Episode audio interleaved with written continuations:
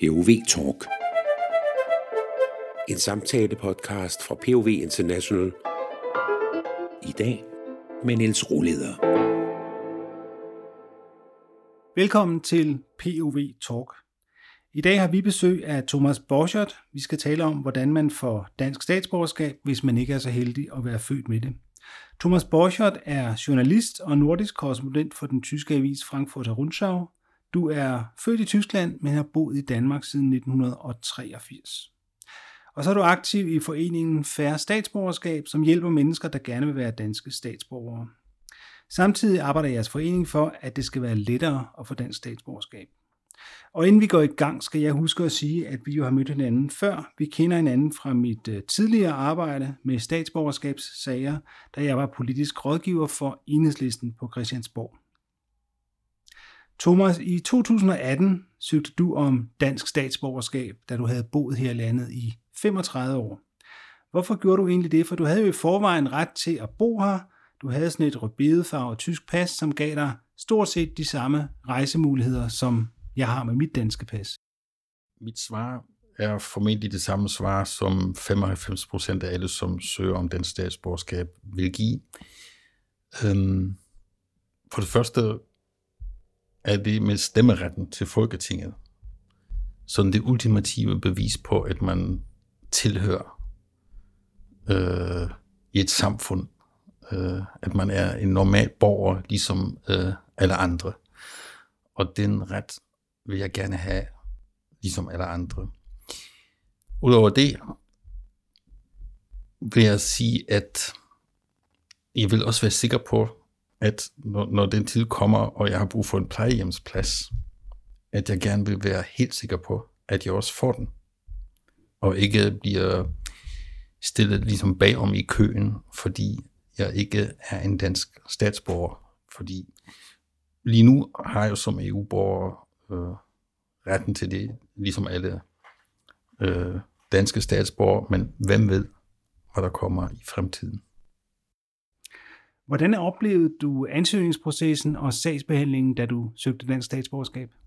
Øh, som et chok, må jeg altså sige. Øh, som du nævnte i starten, er jeg jo journalist og har arbejdet her i øh, Danmark i øh, næsten 40 år nu, øh, og jeg vil ligesom, hvordan politikken har udviklet sig, og jeg vidste ligesom også, at øh, betingelserne er skrappe, øh, og reglerne er lidt forskelligt fra andre lande. Det går jo lidt senere ind på. Men det var virkelig et chok, det må jeg sige. Øhm, da jeg øh, for eksempel skulle oplyse samtlige mine udlandsophold de seneste 12 år, inklusive indkøbstur til Malmø eller besøg øh, på plejehjemmet hos min mor i Hannover.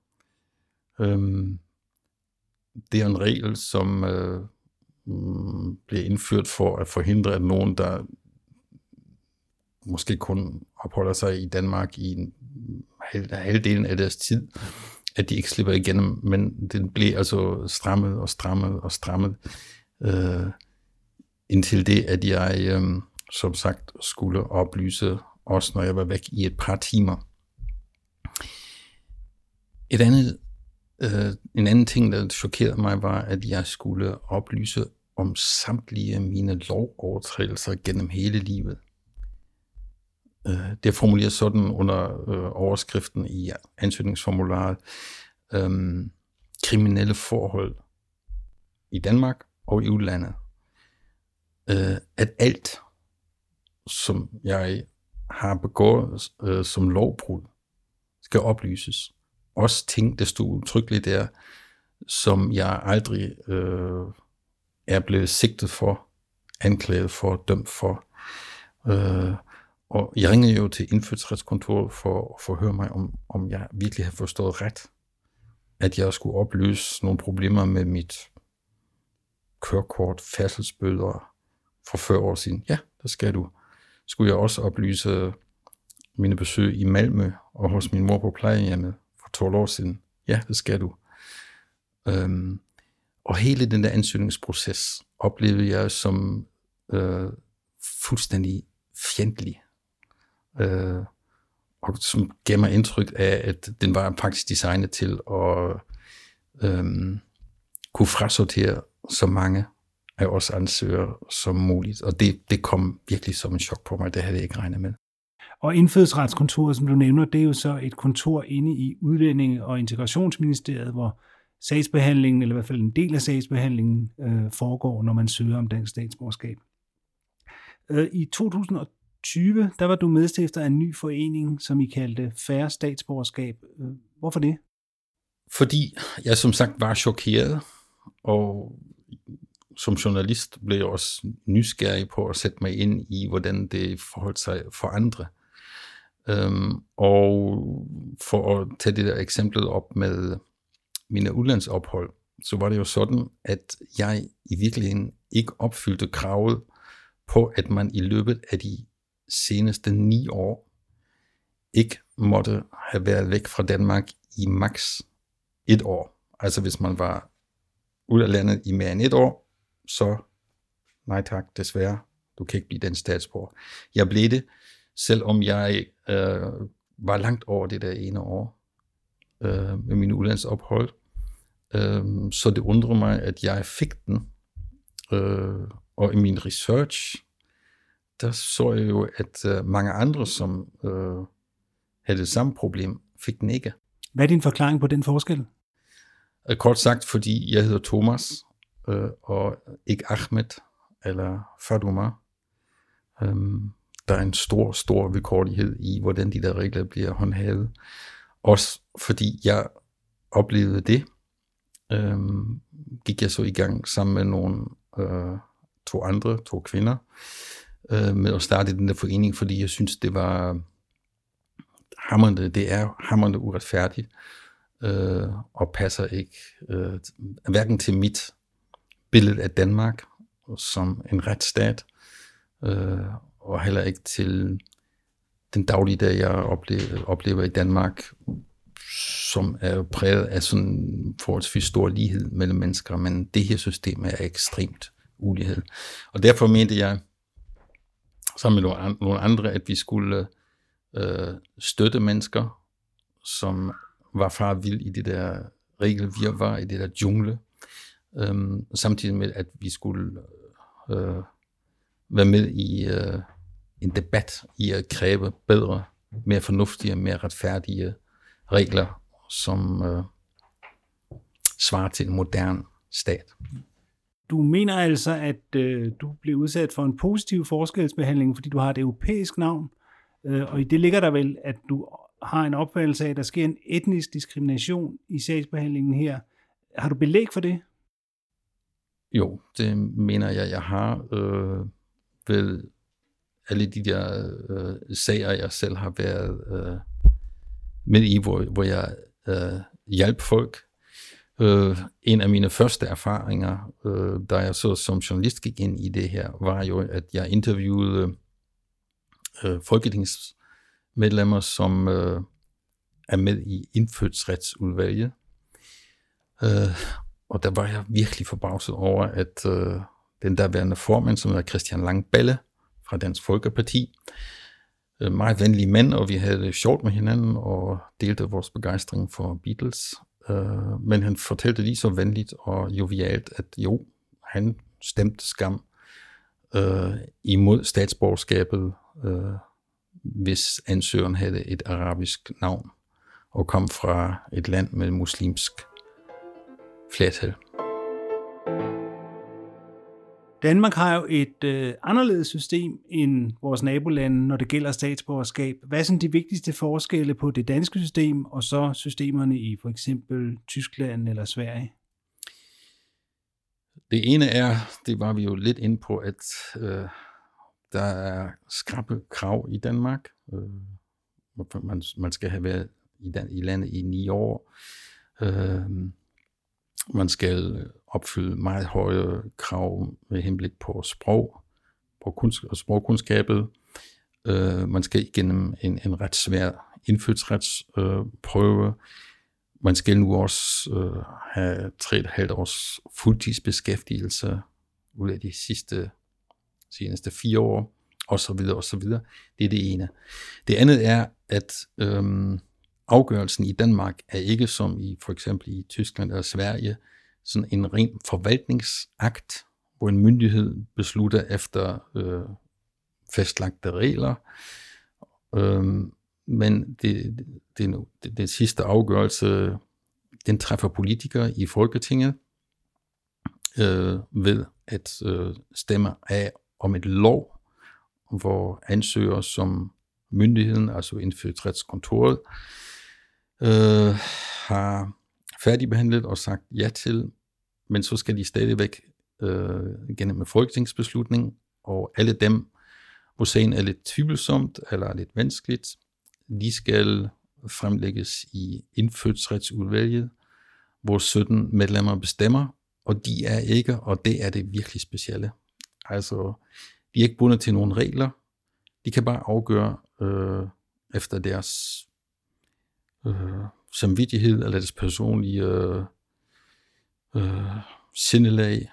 Øh, og øh, når de afgør en sag så, og giver afslag, så får ansøgeren ikke engang en begrundelse og har ikke nogen mulighed for at øh, klage eller anke, og det er meget, meget specielt.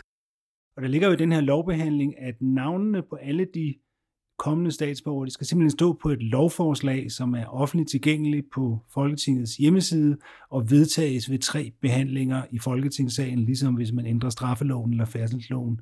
Øh, og, og, og det er jo det, det er jo et stykke lovgivning, det er lidt specielt. Øh, mener du generelt, at det er, det er sværere at, at blive statsborger i Danmark, end det er i for eksempel Tyskland? Det er det altså øh, helt klart. Øh, øh, og, øh, og entydigt. Jeg har jo nævnt øh, nogle øh, øh, krav. Øh, alle krav i Tyskland er øh, mindre skrabe. Øh, og i Tyskland er man jo i gang med at øh, gøre tilgangen øh, endnu lettere. For eksempel, at øh, du skulle kun være, have været i, øh, i landet i fem år. I Danmark er det ni år, som sagt.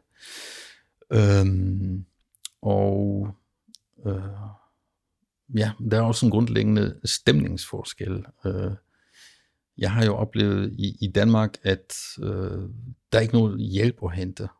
Øh, især for dem, som har brug for hjælp. Altså som jeg som journalist, øh, og jeg har gået i skole i alt, alt for mange år, og været uddannet, altså øh, for alt muligt. Um, jeg synes, det var svært at komme igennem det system.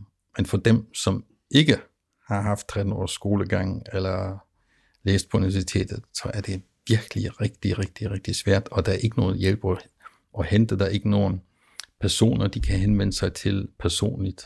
Øh, og øh, det er noget helt andet i Tyskland, hvor man ligefrem inviterer folk, indbyder dem, tilbyder hjælp fra øh, staten. Jeg har studeret et system, de har i Hamburg med øh, statsborgerskabsguides.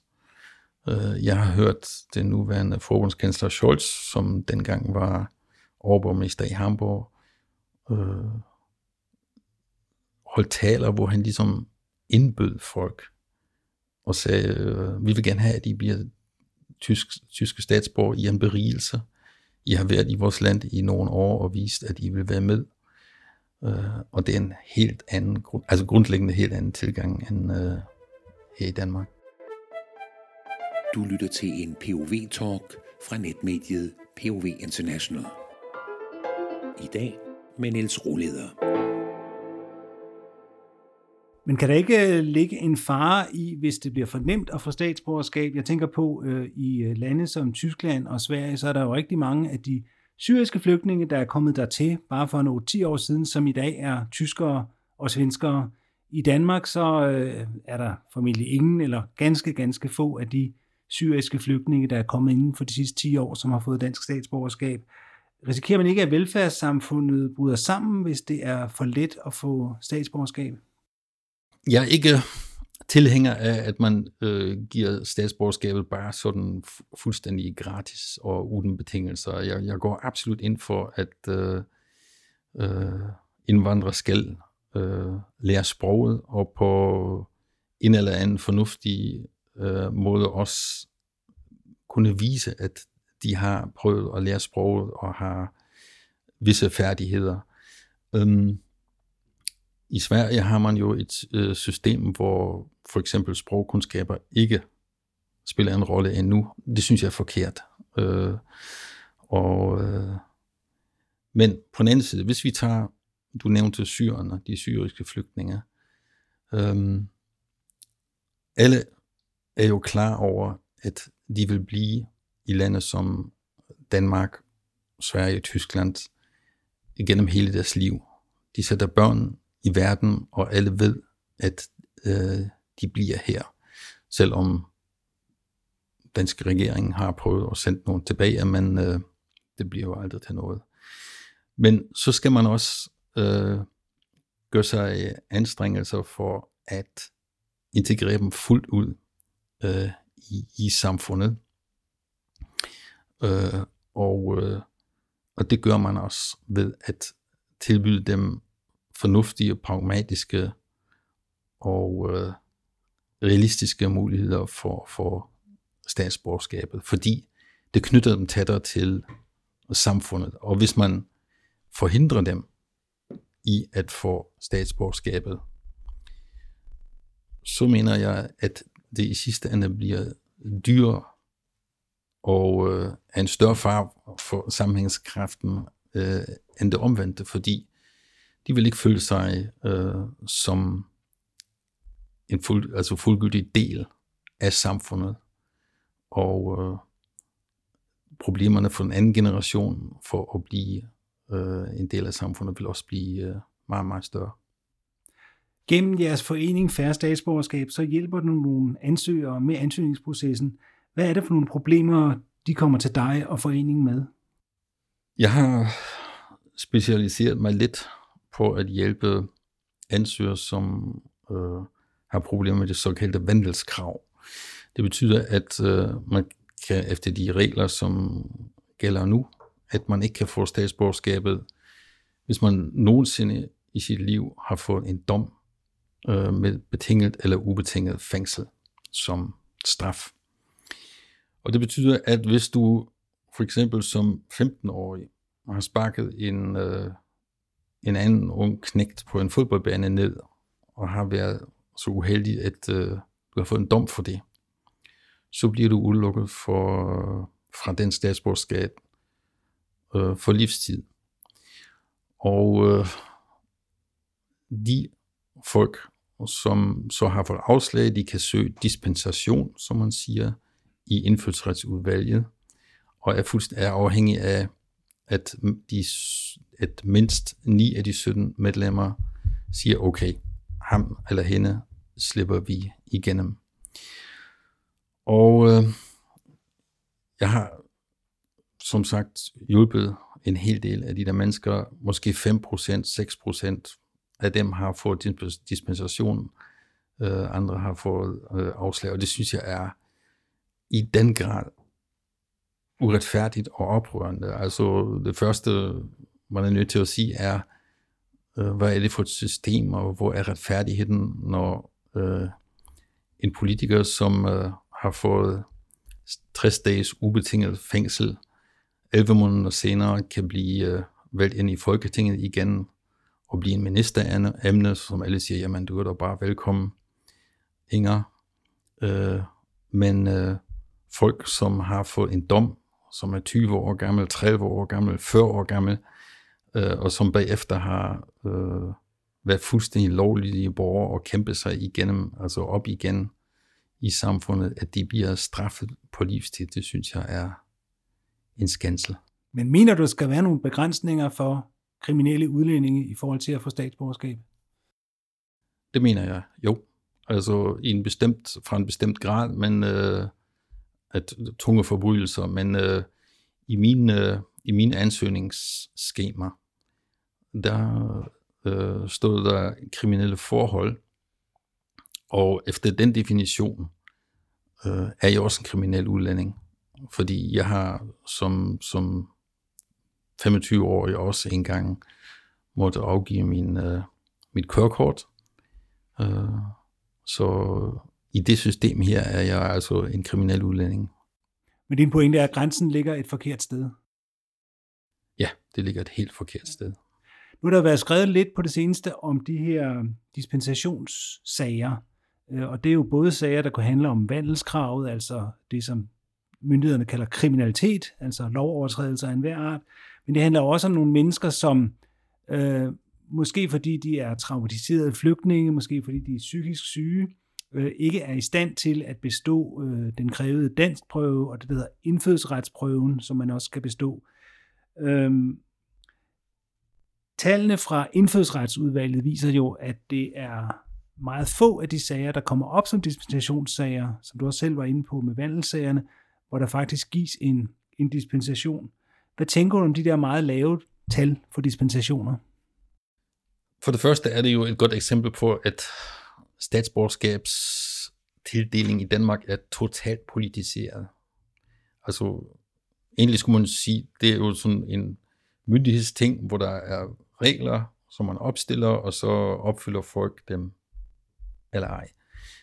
Det du nævner med sygdomssager, altså hvor folk øh, søger om at blive øh, dispenseret fra det der krav med øh, at gå til sprogprøven eller indfødsretsprøven.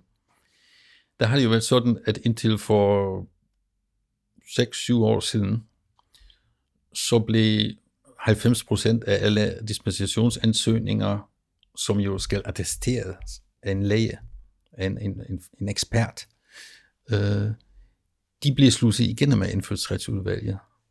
De fik ja, du kan blive statsborger, fordi vi har set, at du er for syg til at gå op på en, øh, til en sprogprøve for eksempel. Nu er det omvendt. Nu er det 90 procent eller noget i den retning, som får nej. Samme sager, samme ansøgninger, øh, samme lægeattester, men de får nej. Og den eneste grund til det er, at den politiske stemning har forandret sig, og at de, at, øh, de der indfødsrets øh, udvalgsmedlemmer stemmer efter en politisk dagsorden, og det synes jeg er også øh, helt forkert.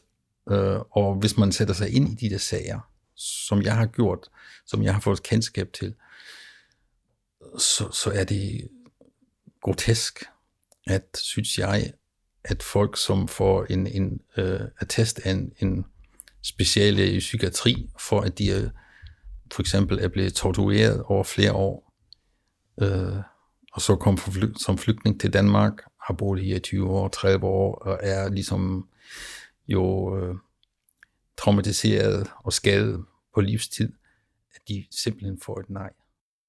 Du siger altså, at det politiske flertals syn på de her sygdomssager eller sager, der handler om mennesker med handicap, har ændret sig inden for de sidste 10 år. Hvad, hvad kan være forklaringen på det?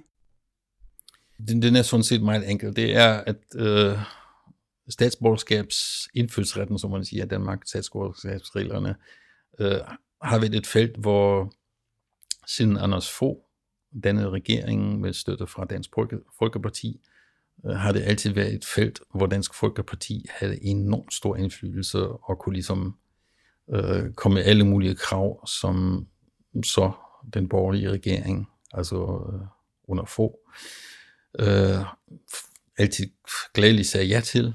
Øh, og den dagsorden er blevet ført videre af den socialdemokratiske regering under Mette Frederiksen.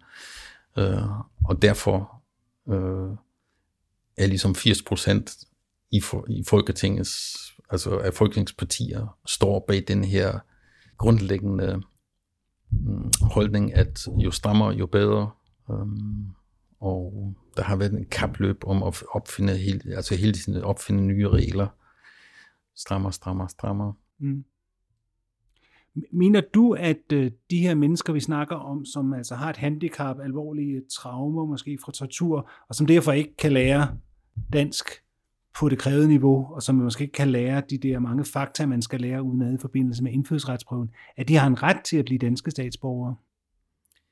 Altså, jeg vil gerne svare med et eksempel fra min egen familie, som, som egentlig ikke er så, der er ikke noget med flygtning og tortur, men øh, jeg har en, en, en kvinde i min familie, med en dansk familie, som kom fra Polen for 40 år siden. Hun har arbejdet som, øh, som har gjort rent på en avis i København i 40 år. Hun har, hun har født to børn, som øh, klarer sig fint i det danske samfund nu. Og hun har holdt, holdt den der familie kørende. Øhm, hun er pensionist nu. Hun vil aldrig nogensinde have en chance for at blive dansk statsborger, øh, fordi kravene på indfødsretsprøven og, øh, og sprogprøven er så højt, at øh, selv hende, selv hun, kan ikke, øh, vil aldrig øh, kunne opfylde dem. Og 100 gange værre er det jo for for eksempel kvinder, som øh, er født i et flygtningelejr i Libanon, øh, og så er kommet til Danmark og har haft øh, en år, aldrig gået i skole eller to år i skole, øh, og nu skal svare på spørgsmål i indfødsretsprøven øh, om grundloven i Danmark øh, blev indført i 1854, 1861 eller 1871.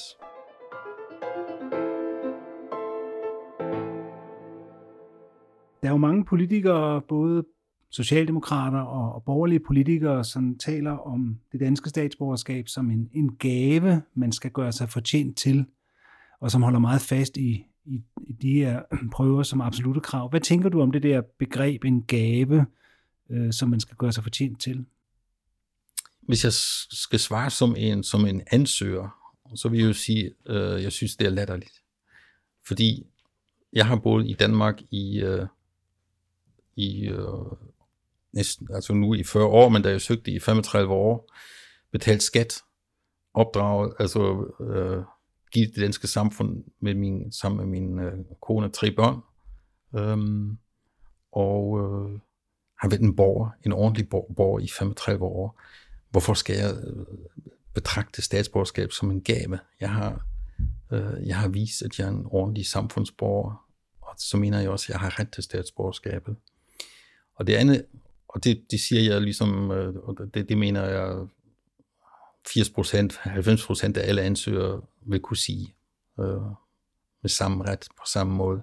Og det andet er, det med gaven, det er jo noget fra 1800-tallet. Og dem, der kommer med den her tanke, at det er en gave, de er efter min mening blevet hængende øh, i den tid, som egentlig er forbi, eller har været, altså det er jo næsten 200 år siden. Øhm, og for øvrigt er det bare en undskyldning for øh, at retfærdiggøre alle mulige vilkårlige afgørelser, som øh, ikke hører til i en øh, moderne retsstat. Vi skal jo til at slutte, men inden vi slutter, vil jeg godt høre, øh, sådan kigge, hvis man kigger tilbage over de seneste godt 20 år, så har vi jo set en udvikling, hvor reglerne er blevet strammere og strammere. Og jeg lagde mærke til her i starten af februar, da der var, var lovbehandling, altså et, en, et lovforslag om indfødsretsmeddelelse, som det hedder, i Folketingssalen, der øh, talte både Liberal Alliances ordfører og de konservatives ordfører om, at der var behov for nye stramninger. Øhm, tænker du, at der, der er nye stramninger på vej under den, den øh, nye regering? Det er sådan lidt 50-50. På den ene side er politikken på Christiansborg, så, altså de er så vant til, at man kan stramme og stramme og stramme at øh, måske fortsætte det. Men på den anden side er der nu flere og flere stemmer i, den, i, i debatten, øh, også er de direkte berørte, som, som siger, at det hele er jo øh, altså fuldstændig øh, i virkeligheden grotesk, absurd, pinligt for Danmark. Øhm, at jeg mener, at, der, at stemningen drejer, og jeg lærer også mærke til, at øh, øh, udlændingeministeren øh, Kåre Dybvad der hen blev spurgt, øh, om man ikke skulle lave om på grundloven, som er fundamentet for det her, vi har snakket om. Han sagde sådan meget forsigtigt, synes jeg, at øh, man kan have forskellige holdninger til, om det er hensigtsmæssigt, men det er nu engang sådan, det er beskrevet i grundloven, og det er ikke lige noget, man kan ændre med et fingerknips. Men det synes jeg åbner op for, at måske er der en vilje og beredskab, som spiger sådan lidt at uh, lave om på det. Denne POV-talk var tilrettelagt af Nils Roleder.